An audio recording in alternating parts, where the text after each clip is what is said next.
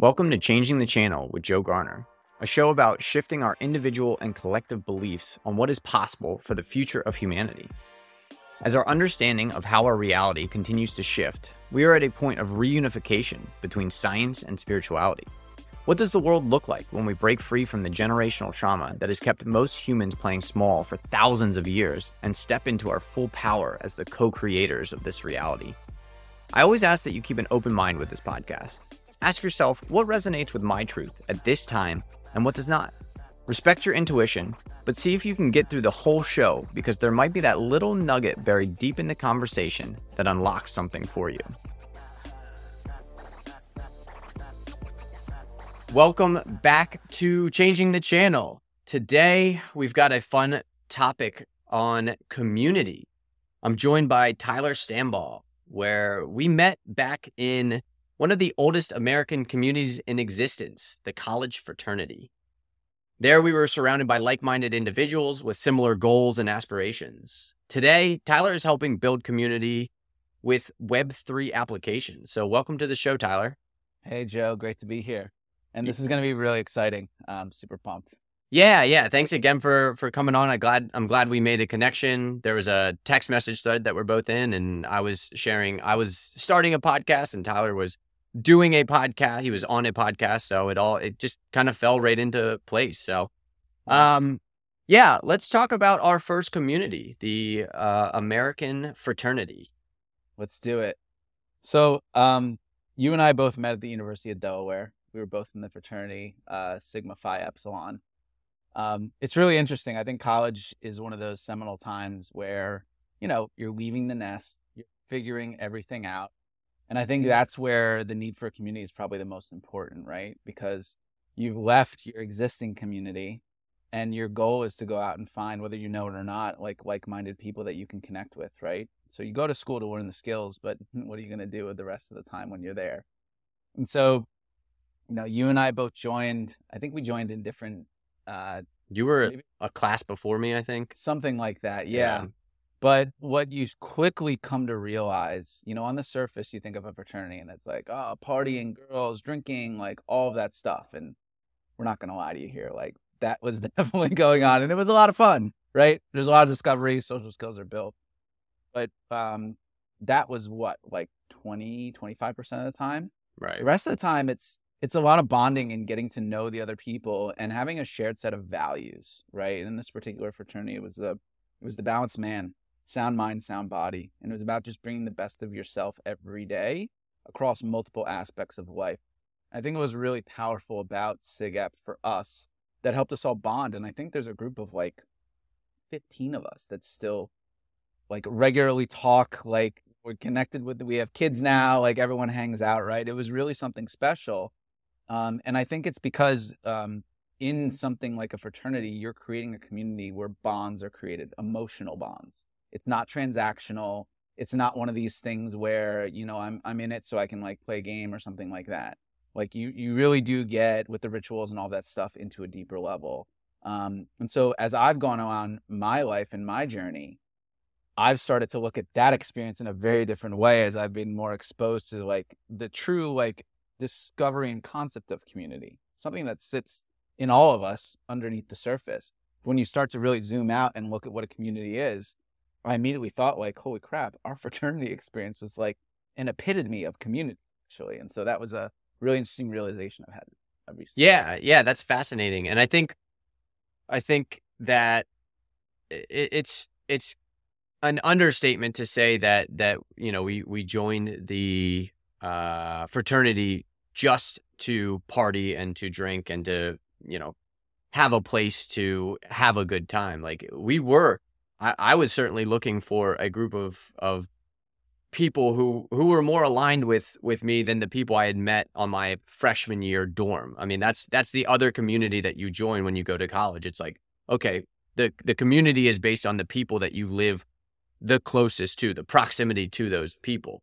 Right. And if you don't find exactly what you're looking for there, then you can go out and you can find it in other different places. And some people join clubs, some people join sports teams, some people join fraternities. And again, these are all just communities that exist for for like-minded individuals, people who who have a a natural draw towards these types of communities and and we found you know that community in SIGEP and other yeah. people found it in different places i want to take a minute from the show to share how you can support changing the channel The show is my passion project and if you feel called to support the best place to start is by subscribing and sharing the podcast on whatever platform you're listening on Next would be to check out my website in the show notes, where you can become a VIP of the show and get exclusive content not available anywhere else.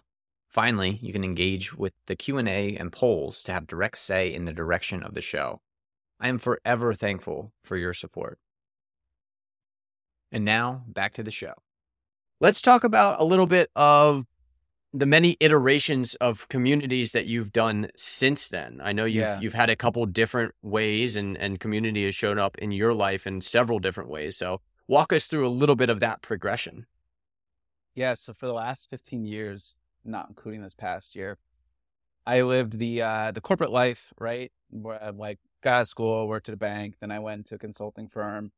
Um and those experiences were important for developing me in a certain way but when I look back at that time, there are a couple other sentimental moments that were like really important for part of my development that I didn't realize at the time. And a lot of them stem from community, right? Mm-hmm. And so one of them that I was doing that I didn't realize I was doing is that, um, Joe, as you know, I love playing video games. I'm halfway decent at it. And uh, there came a time, I guess it's like six or seven years ago now, um, where I was like, hey, you know, some people are like streaming video games. Like, this is kind of cool. Um, the people I was playing with, they kind of just like fell off. And I was playing by myself at night, and I was like, ah, I might as well share this with someone, right? So I turned on the camera and we started going.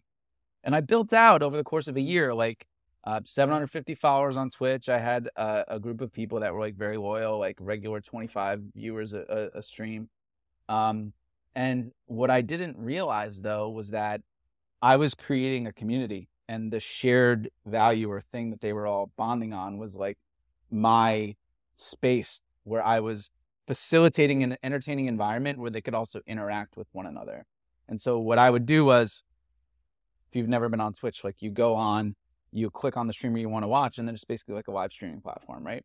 And but you could interact and chat. And so what I would do is then I would push people from the stream to a Discord, which is kind of like a chat room server. Um, and then from there, I'm able to communicate with them outside the hours of my stream. And what I was doing um, I just thought I was like, great, I can get people, I can like notify people when I'm going live in a different way, so that way they come. But what I ended up doing is I started getting like creating bonds with these people, right? And like we started talking about more than just the stream. We're talking about Star Wars and and like food and this and that, right? And fostered this beautiful thing. I had people from like I had like a I still remember this guy Sam. He was like when I started streaming, he was this 15 year old kid from the Netherlands, and he was like my number one fan.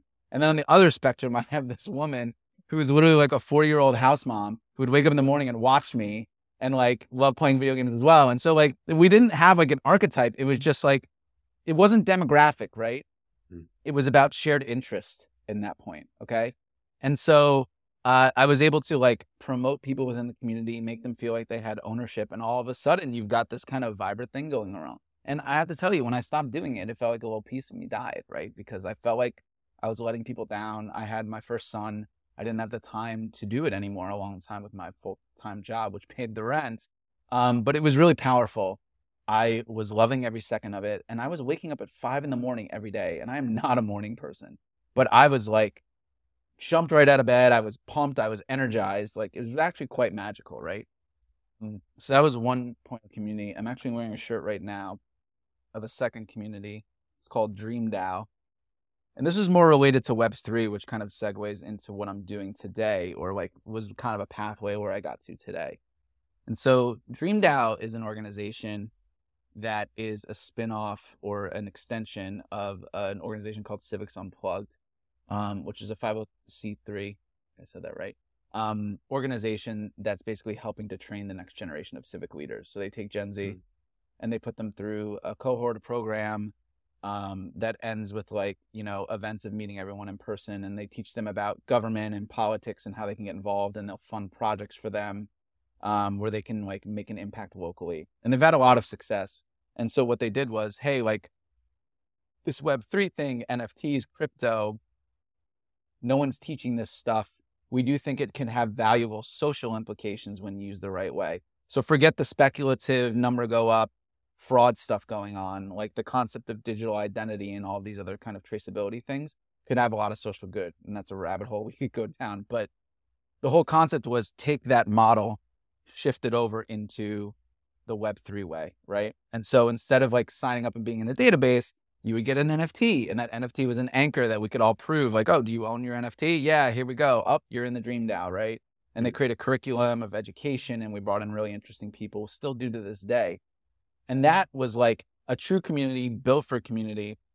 And the, the thing about community is you have to start with a default setting where you have a leader who creates that community, right? And then like brings and puts the lieutenants around them, like people rise up. But the real community, if you can really do it right, which is what Dream DAO did, I think, very well, is you take that figurehead and they kind of just like fade into the background and everything right. keeps running, right? Like there always needs to be a spark. But once you take the figurehead and you fade them into the background, that's when you know you have something real.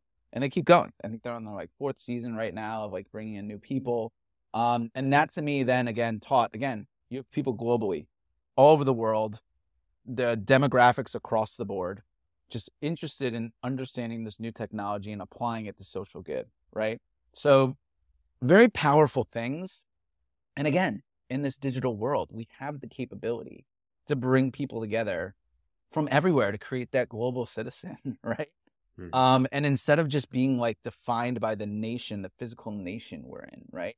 It's this concept of almost like network states where like you have these like nations up here that are kind of like different affinities and communities and that are like overlapping what's going on on like the ter- the terrestrial world, right? If, I don't know if that sounds like too crazy or wild, but like that's kind of what we unlock with all of this technology that's coming out, right? And I, yeah, I and that's really powerful. That seems to be uh, a way that the world could go. Is mm-hmm. definitely mm-hmm. this this fully decentralized. So decentralized in a physical aspect. It's not in one yeah. physical location, right? It's across the world. It's it's attracting people who are aligned with that mission, that purpose, that that drive, whatever that is. And uh, again, I think as we get out of this purposeless economy, the the only purpose being monetary gain, maximizing shareholder value, that mm-hmm. kind of stuff and we move to a a more purposeful driven economy. So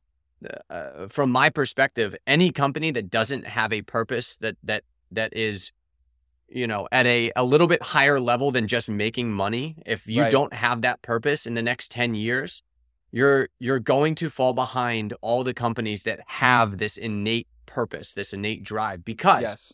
it, it does two things. Not only do you get employee buy-in, like bar none beyond any other, you know, way beyond salary, way beyond, uh, you know, just this, this kind of loosey goosey, hey, you're a part of a team kind of thing. I'm sure people at, you know, the former we're a companies. family here, right? Yeah. Like that the, kind the of people stuff, at right? the former companies you work for, it was like, oh yeah, we're a big, we're a big family, but if you don't meet your numbers, you're fired next week. It's yeah, like, okay, exactly. yeah, what kind of family says that? So, um, you know, you get you got buy-in from your custom or your uh, your employees, but then you also have a pure buy-in from the customer aspect as mm-hmm. well, and, mm-hmm. and it it also goes all the way out to every stakeholder involved. So even even the companies that you do B2B business with, if you have that purpose and they're like, I align with that purpose, they're not going to nickel and dime you. They're going to say, Hey, what you guys need, you're doing awesome. We're going to, we're going to make sure that you have exactly what you need.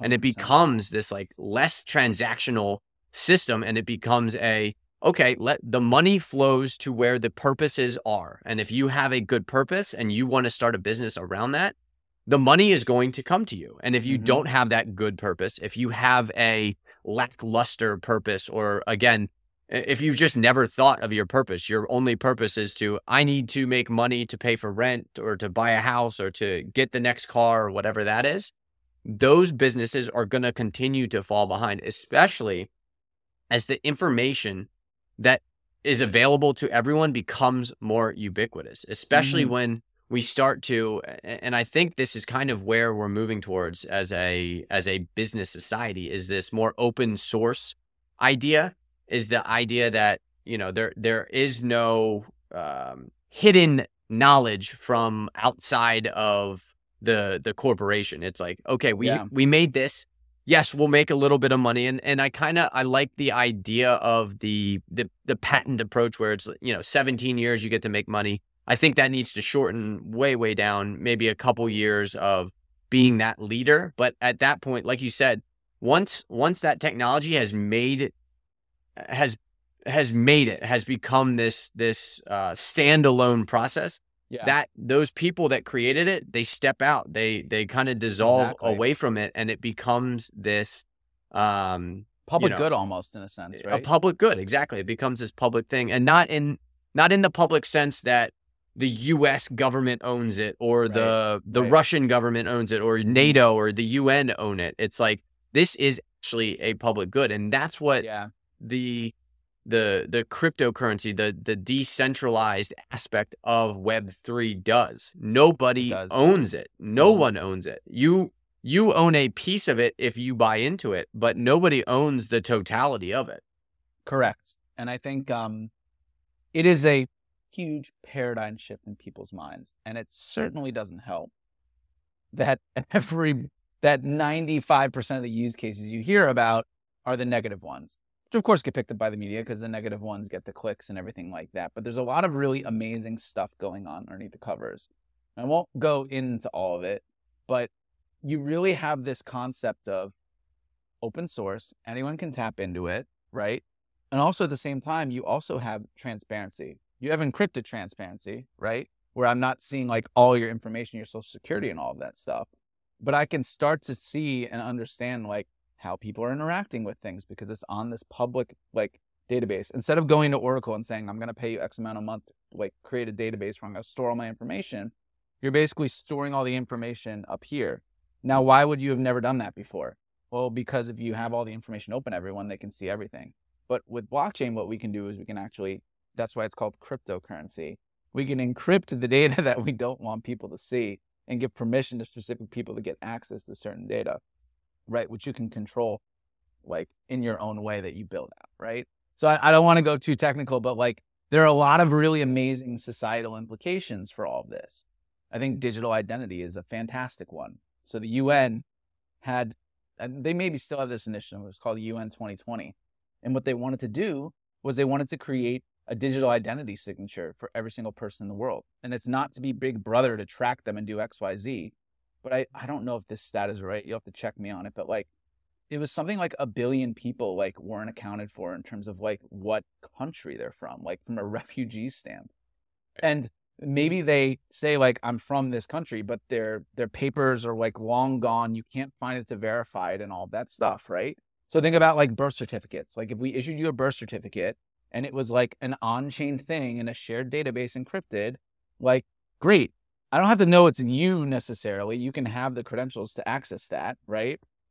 But I'll at least know like, oh, there were 2 million people that were born in this region in this time period to this time period like and and i i can and if you're the un like you want to try to understand and then like oh someone doesn't have a home like let's go find that and do it or like oh this person is a refugee and claims they don't have a home but we can trace it back and then we can start to negotiate with that country and figure it out right and so that's the powerful stuff that if you want to do it today without that technology you're talking about just like tons of operational like updating databases doing this and that and the way the technology works is it's a lot more automated because it's a shared data structure. And then you just program in like, oh, when this happens, then th- then this transaction occurs, type stuff, right? Um, so I always try to avoid to get too technical with this stuff, but it is really important to understand that it is a true like it's a true paradigm shift of thinking about how uh, we kind of build systems, right? right Um, and so that infrastructure is still being built. I'm I'm very bullish on the future for it. and that's where we are in humanity i think we're in this Mm. massive paradigm shift again we're moving away from being these individual parts we're all we're Yeah. from from at least the last 5000 years we've all kind of viewed ourselves as single human beings right we were we were the amalgamation of all the cells and all the organs and all the thought processes in our body but we only got to that top level it's like Mhm. this is we're at the pinnacle of existence that was the common paradigm Mhm. uh, for a lot of the last 5000 years Yeah. and now we're moving into this this idea that that there's something that's that's transcendental of this that's that's transcending out of all these different parts as we come together and we become this more unified this more uh, harmonious group of beings instead of fighting against each other for what what has been considered limited resources we're now Right. working together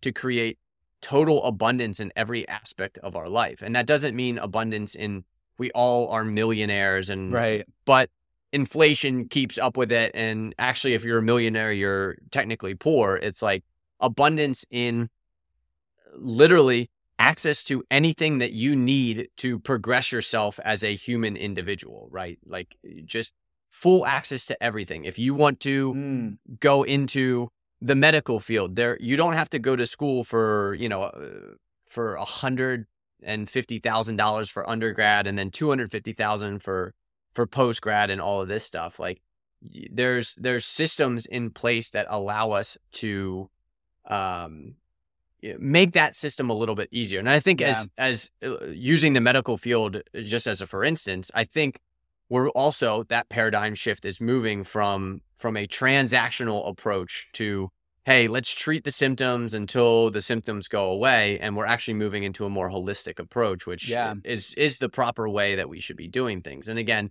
you know uh, there's science behind the whole holistic approach to everything. Like the science is literally there it's just not out into the common knowledge of the public yet. It's it's not being portrayed in a way the same way that the you know uh, the for profit aspect of the healthcare system is being portrayed to Yeah. everybody else. But again the more ubiquitous this information becomes the easier it makes the decision for everyone um, to decide okay am i going to treat the symptoms or am i going to treat this in a more holistic approach? And we've got more and more and more holistic approaches to the healthcare system which are make access to it a little bit easier there's also the idea that you could use this web3 technology to continue to increase this this uh, access to it where hmm you know a holistic somebody who has a, a a holistic approach to let's say healthcare is able to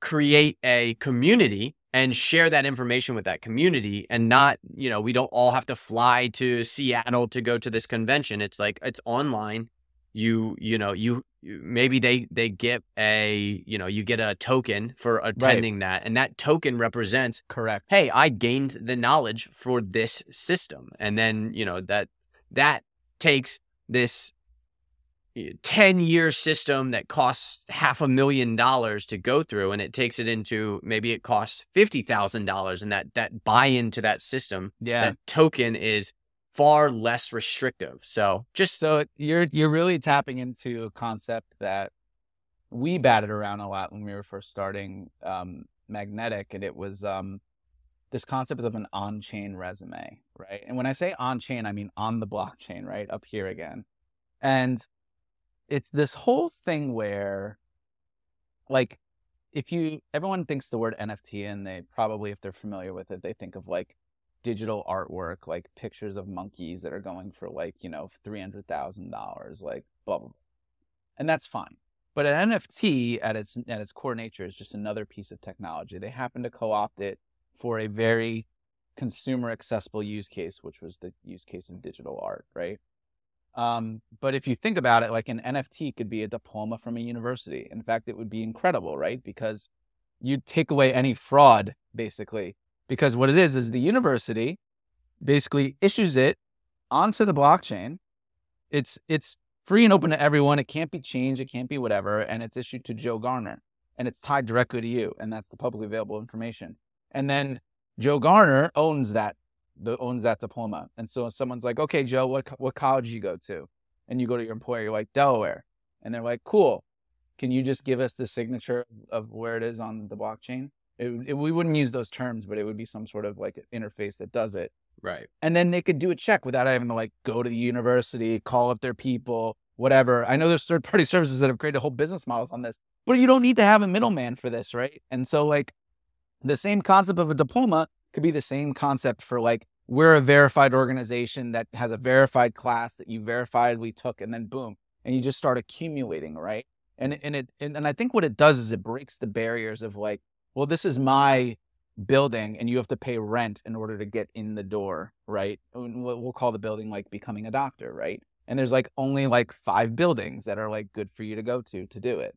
And now all of a sudden you got the guy down the street is like, well, I've been doing this for ever many years or I'm educated in this. Like now I'm coming out with like a 3D printer to create a building really easily for you, basically, right? if you want to use an analogy. And you can spin it up and it has the same structural soundness and all that stuff to it now you just have the ability to to give people more access. So um, I think that what you're bringing up is like really powerful, and it's something that takes the trust out of the equation. No longer do I have to trust you that it's I don't have to trust you. Don't trust, just verify. Because if you have the information there, you can tell me whatever you want. I could go back and do it, right? I'll, I'll just give one quick snippet, which is really interesting. I was working for a like a very small venture fund that was like looking at blockchain technology for climate. And, you know, I was running ops for it, so I wanted to use NFTs since it was Web3, right? And what we did was every single LP, which is a limited partner, they're the ones that fund it basically, they all got an NFT that represented the portion that they were in for. Hmm. And then every single person who went out and found a deal and every single person that then researched and made sure it was a good deal, diligence that I gave them an NFT as well. It's like with the name of the deal and all that stuff. Like think about these investment banking guys that have these things on their desk, like these little prizes on their desk. Right. It's one of those, but digital, right? So that way, like imagine if you were the person that went out and found Google for a venture fund. And like you were the one who researched it and brought it to your things and your partners invested in it and they made billions of dollars. They became famous. Well, now you can say, like, I found Google and I researched it and I can prove it to you. Boom, there you go. So there's a guy that came around two days ago and he's like, Hey, met this guy at a conference. He says that like he's an investor with you guys, uh, and like that he hadn't heard of us. And I knew the guy. He was scouting some deals for us, but he wasn't scouting their deal. And so I literally went to the guy and I was like, Oh, really? Well, I can prove that he's none of those things because I can show you the entire roster of who our LPs are, and I can prove that he's not one of them. And I can also prove that he was not the one that scouted that deal. And now all of a sudden, to do that, I have to show him a database and do a thing and all of that stuff. But now I can do it publicly, right? And so that's where this is like, you don't have to trust, you just have to verify concept. Mm. And I think once we break through that door for the killer mainstream use cases that people are seeing it, I think it just becomes a rushing waterfall because there's so many things we've taken for granted in this life or have just dealt with operational complexity because it's like, well, this is the best we got. This is how we got to do it, right? Um, and so I, I'm I'm really excited to see that future come in because it's just going to make our lives easier too. It's going to cut out a lot of the bullshit. Yeah, it's the whole idea, you know, of what the computer did to, you know, what IBM did to businesses. You know, you mm-hmm. beforehand the the largest, you know, you had like Ford, these massive companies, and they had literally a person to do every single aspect of that business. Somebody needed, there was somebody that went to the post office and bought stamps for Ford so that they could mail all their letters. And, and yes. you know, it, it was like, and that worked. That was, that was a part of, you know, the evolution of business. And now, you know, with the computer, it just eradicated all those simple tasks that we needed to do, that we needed to pay somebody to do.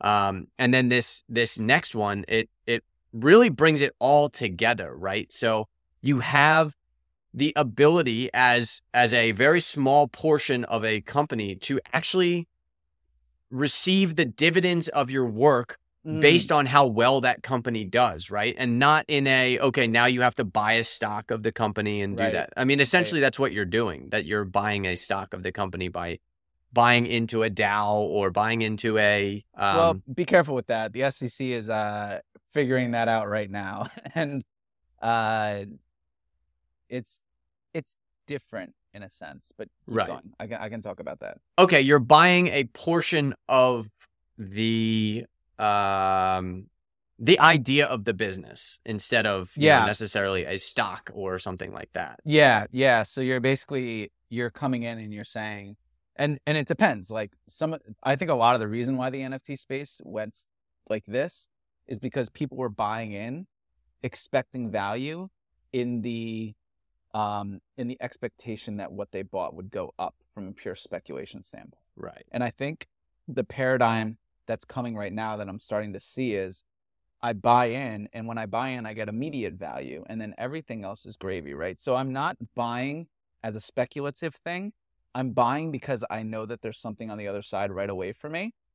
And it's also an indication that I've joined, right? So, like, I think there needs to be for this to work an immediate value or a very short term, consistent value that comes. Um, because yes, it can be transferred, it can be sold, and all of that stuff. Great, but um, I think it's it kind of um, um, it kind of boils away the true importance, which is really kind of that anchor and that identity that you've joined into something, right? Exactly. Um, so, yeah, yeah. Yeah. And that's that's I think that's what that's what companies are now looking for. They're looking for Mm-hmm. this social proof that people are buying into their idea. And that's yes, where Magnetiq comes in. So walk us through just a little bit Yeah. of what Magnetiq does. yeah. So, um, Magnetiq in the simplest terms is an all-in-one platform that helps brands connect with their community of consumers. Um, sometimes we use the term super fans. Sometimes we use the term like most valued consumers. But what we're really trying to do is give them mechanisms to create engaging activations and programs to connect with the top 10, 20% of their consumers. Um, there's a crazy stat out there um, that's like, you know, 80% of your profits come from 20% of your customers, right? And, you know, the rest of them are kind of tourists, right? They're just trying your product or, you know, it's there in the store, so why not? And then you have the people that are like, oh no, like this is my, this is part of my habits, my ritual, right? Like if, if you're using some sort of physical good or consumable good or something like that. And it's like, great. I want to learn more about you, right? I don't want to learn about the guy that just picked it up to try it or whatever. Like I want to convert them and that's a different channel, right? But I want to be able to learn about the people that are like keep the lights on for me, right? It's almost like the analogy of you hear these actors and these musicians go up on stage when they win an award and they're like, I wouldn't be anywhere without my fans, right? Businesses should be thinking about it the same exact way mm. with these people who are evangelists for your product. But I walk into a room and I'll talk to a client. I'll be like, so do you know who your top 10% of consumers are? And they're like, yeah, we think it's this demographic, this, that. I'm like, no, no, no, no, not like that. Do you know who they are? Like The person. who they actually are, what they're into, why they love your product, right? That kind of stuff. And then that answer becomes a little more foggy. And so, what we're helping companies do is we're giving them all of the tools to do things that A, get their consumers excited, B, help them feel like they're doing something exclusive and they're being seen, heard, all of that stuff. And at the same time, they're now generating and can put breadcrumbs out there to generate insights about what makes them pick, right? And so not only are you engaging them more, that will likely have them spend more, tell more about it to their friends and all that stuff and create marketing opportunities, but you're learning now about what makes your core consumer tick in a way that's more intimate than the other ways that you're using right now. And it's all in one place. So you can you can do a you know, you can do like three different activations that are in three different spaces. One's an in-person event, one's a new product launch, and another is like an affiliate program. And whereas you'd have to use tooling for each one of those things and try to piece it together with a spreadsheet, boom, one thing, customer profile. Hey, Joe is engaged in all three of these things and he's a super fan. Like, we should probably get to know Joe a little. Hmm. Yeah, that's that's fascinating. I, I think that's Yeah. going to be uh, have huge implications for companies that are interested again that have a purpose and want to know about their customer. Because I, I feel like a business that is you know super concerned about just just the bottom line, making profits. It's like they Mhm. don't necessarily care too much about their customer. Yeah, they want to know that they want to engage, and and maybe they'll see the transactional value in that, but Right.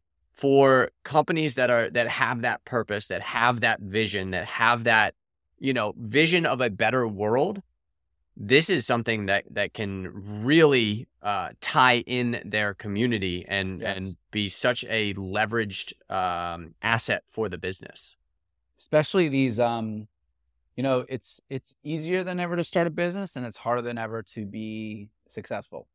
Because when you lower those barriers of entry to like anyone can go and create a Shopify store now. there are lots of companies now and services that help you stand up different products and everything like that. Um, and so, and then, and then distribution, you can get your stuff out there. But what does that do? It makes it harder and harder to stand out. So even though it was easier to launch, and that's now harder to entrench yourself and build that base and build that audience. So what do you do? Well, you find the people that you're able to influence early.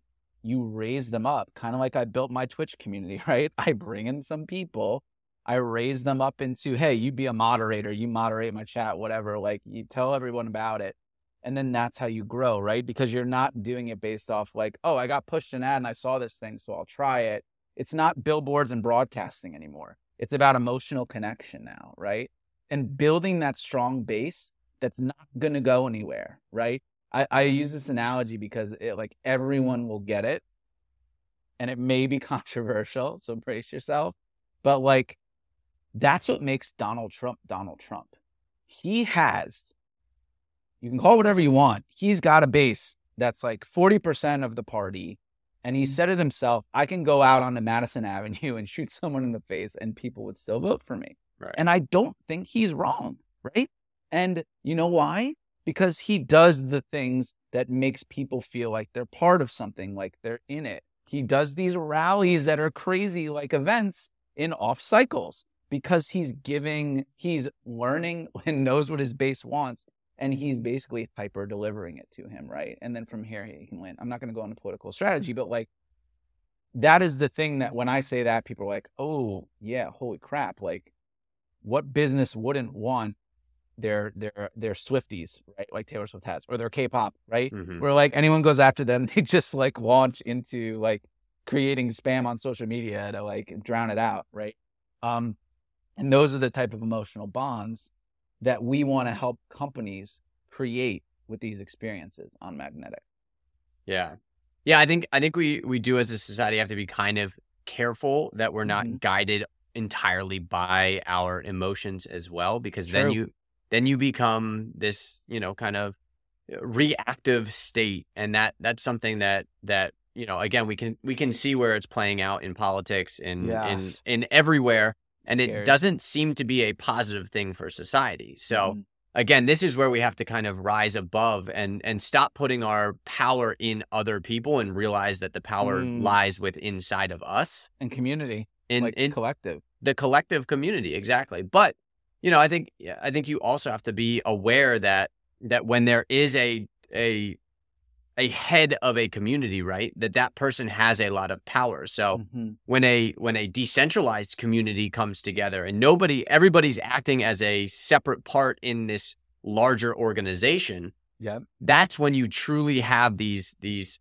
transcendent companies or these transcendent ideas or these transcendent um you know DAOs or or whatever ends right. up being that thing it's not that there's one person. There's not a Donald Trump. There's not a Taylor Swift. There's not a Kanye West that's at the top of these communities. The communities are self sustaining. And yes, yes, like you said, there needs to be a spark. Somebody needs to spark that idea. But, you know, uh, once that spark happens, they kind of fade away. They move out. They go, they go do their own thing. And chances are they benefited immensely yeah. Uh, from that being the spark and as you move out of that, you know, you go retire and, and do whatever the heck you want for the rest of your life. But I don't know. Some people are just driven to be the focus of attention. And that seems to be what's creating a little bit of tension in the world around these communities because yeah. it, people don't feel empowered. They feel just connected to, oh, well, you know, Donald Trump's going to solve all my problems or right, right. Kanye West is going to solve all my problems. And, and that that is an, a disempowering perspective to have as a human yes. because you have to realize that all the answers and everything that you want in your life lies inside of you. It's not mm. the other way around. Anything in the external world is just a guidepost to help you find your truth, your existence, your purpose here in this reality. And that is what needs to be kind of driving people's decision making. I th- I I think you're spot on, and I um I definitely used the Trump analogy just to showcase kind of the the concept of what he's doing. No, exactly. Yeah. Um, but uh, just but like you're spot on because like it again it goes back to um like the whole Dream DAO thing where there was a start and then the most beautiful of communities are the ones that kind of rise up and like it's an empowering thing. It's why community is so powerful. You can literally empower people to take on roles and get cheered on and and like collectively raised up by a group of people because everyone's benefiting, right? That person's getting more experience, they're learning. You have supportive people that have put you there. It's not like you're getting hired in from the outside or something like that. Um, and everyone below you is benefiting because now you're create you're bringing some sort of a structure or value to that community.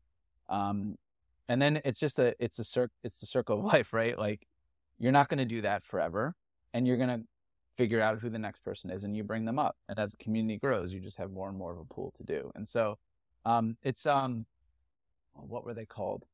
Um, like Visa was built as a company, uh, a chaotic organization. They called it Mm. the concept of a chaotic organization. So it's not like it's not total chaos, but it's not super structured or something like that, Right. right? And it has like certain principles to it. I got to double click on it and go back and read about it again, but it's it's an interesting concept that we've definitely gotten away from. No, and this is what uh, I think Netflix and um, uh, other companies that that when you have a purpose in your company, Mm, you don't you no longer have to have the hard touch of of management. You can have a soft touch of management. You can allow people to to use their creative abilities because all humans are creative. Everybody's a, a, everyone is attuned to some type of transcendent aspect of themselves. We're all very creative beings. And when we can use our creativity all together and creating these new different things in a a bit of a structured way, that is when the the speed at which the change can happen so fast. It, it Mhm. happens, you know, faster than anything. You, you look at, Yeah. you know, Netflix's rise from complete obscurity in what was it 2004 or 5 they started putting out their the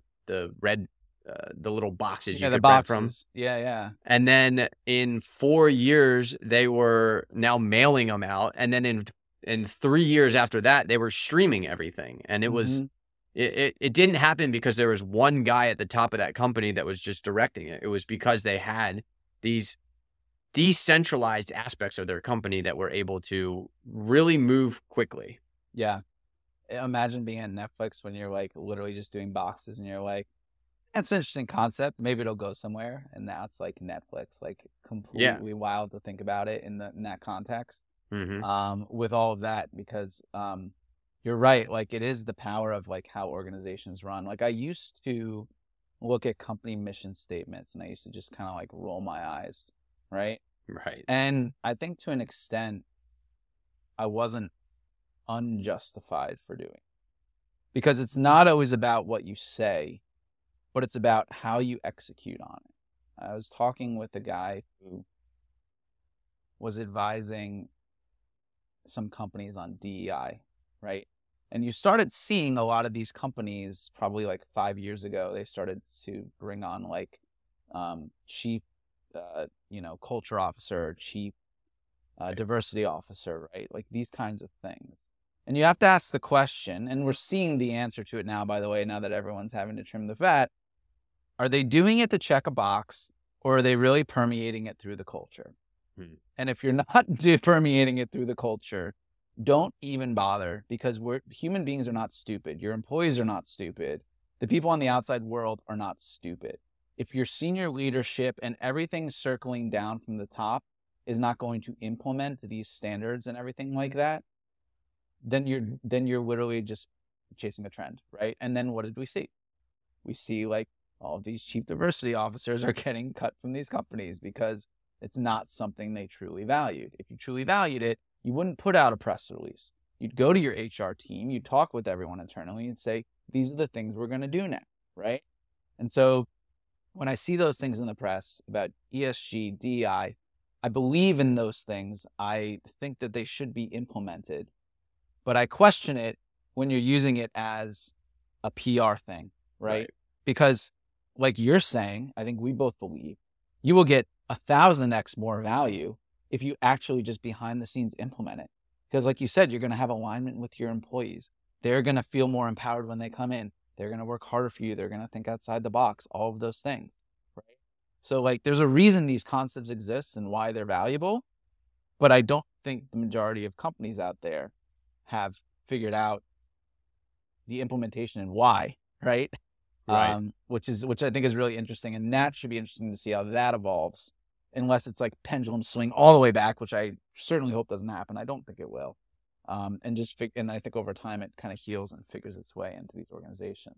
Yeah, I think that's the value of having the pendulum swing so quickly because you have the memory of both sides of it, Mhm. right? You have the memory of what it was like before there was any DEI, and then you have the memory of when people were Mhm. just checking boxes for DEI, and now it's like, okay, well, the humans that are alive right now have seen both sides of it, so Yeah. they can they can now make this informed decision that here's maybe a good idea of what the proper balance of DEI in the workforce does and the economic value that it brings to your your community. And again, businesses are just another form of community. Yeah, when run the right way.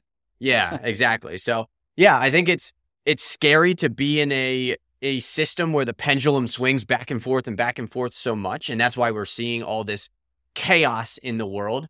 But through that chaos is birthed this this much more diverse, this much more informed, this much Mhm. more um I, I think harmonious society that we're Yeah. moving towards. And and that's that's why we're all here from my perspective from a spiritual perspective everyone that has incarnated on the planet right now did so because they knew that there was going to be this massive amount of chaos and distortion and shift and change on the planet but we're all here to experience that because at the soul level we believe that we're capable of experiencing this we're we Mhm. believe that we we can be the ones that make it through this chaotic period in humanity and get to a point where we harmonize with each other. We realize we're an aspect of a greater whole and we build the systems that incorporate that. And that that's just, you know, again, my spiritual thesis basically. Yeah, But it's you, um uh, it, it's powerful. have you ever? Um, I think we've all experienced this. Like, have you ever had that friend who on social media, like, they're posting views like all the time that you're just like, man, this guy or this girl, they're an asshole, like whatever. But then like you're at a wedding and like they're there because you have mutual friends and you're like, oh, what? But then you start talking to him and you're like, oh, Yeah. I, I, I don't mind this person. I like this person actually. Like, what is going on with me, right? And it's because of like a lot of this, the way that we have this kind of freedom to say things in a way where we can sit behind it and not have to face the person that we're saying it to really changes a lot of this stuff, right? And I think I'm trying to tie it back to all of like the the kind of like spiritual like harmonious stuff you were talking about there. I think that like we need to get back we need to create a digital state of you meeting that person at the wedding, Mhm. right? Do you get what I'm saying? Where like because the the way it is right now is just bad behavior and people can get away with it, right? Because there's no accountability and um it's not clear how the words that you're saying are impacting the people that are reading it because it can be asynchronous it's like all this stuff. Yeah. whereas if you're saying that to me face to face like you see my facial expressions you see my body language like all of that kind of stuff. I'm not saying we all have to go into the metaverse tomorrow or something like that but like um i think that there's ways for us to like build a better mousetrap right in terms of uh, how we communicate online um and i think that's that's going to be a big step because it's not going away right the uh the genie's out of the bottle at this point so instead of just complaining and bitching about it we should be finding ways to uh improve on that and bring us back to that deeper connection if that Yeah. makes sense I would reframe that as we don't necessarily need a technology to get us in the same room. We just need an understanding that we are in the same room. That like just that. because you're uh, on the other side of a computer screen doesn't mean that you're not existing in the same reality that I'm re- existing in. right So let's reframe it from, oh, I'm just typing to, into this computer something that might be harmful or hateful. It's like, no, I'm actually speaking to other humans on the other end of this. So eh, I don't think we need to build a new technology that Mm. that makes people realize it. We just have to make people realize that when you are on the internet, you are talking to other human beings. You're not talking to bots and and that's the only reframe that we need. We don't need the, you know, I don't think we need to go into the metaverse for us to Mhm. realize that and, and even even if you get into the metaverse, right? You know, you're you're looking at a conceptualized idea of that person. You're not actually looking at that person. You're looking at, you know, a lion head with with zebra feet and whatever that It that, could that it could get really cool though. You know what I mean? Oh, it could definitely. And I think I think there's a value proposition for the metaverse. Like Yeah. if you want to have face-to-face conversations with people, like sit down in a boardroom with other Yeah. people in the metaverse, that that I see the use case for. Absolutely. But as far as trying to get people to understand that when they're on the internet, they're talking to other people, I don't know if that's the right use case necessarily for mm. it. So we just have Oh, to fair. we got to change what our beliefs are in the fact that we are not separate beings from each other, but we are all a part of this greater whole. And that's the reframe that needs to happen. I I agree with you, Arjoy. And so like you define the problem where it's like uh, a new thing got introduced, we're still getting used to it, and we need to realize that it's just an extension of our human likeness or our human our humanness, right? Um, which I I agree with. Um, I also believe that changing hearts and minds, it's a grind, and we can get there.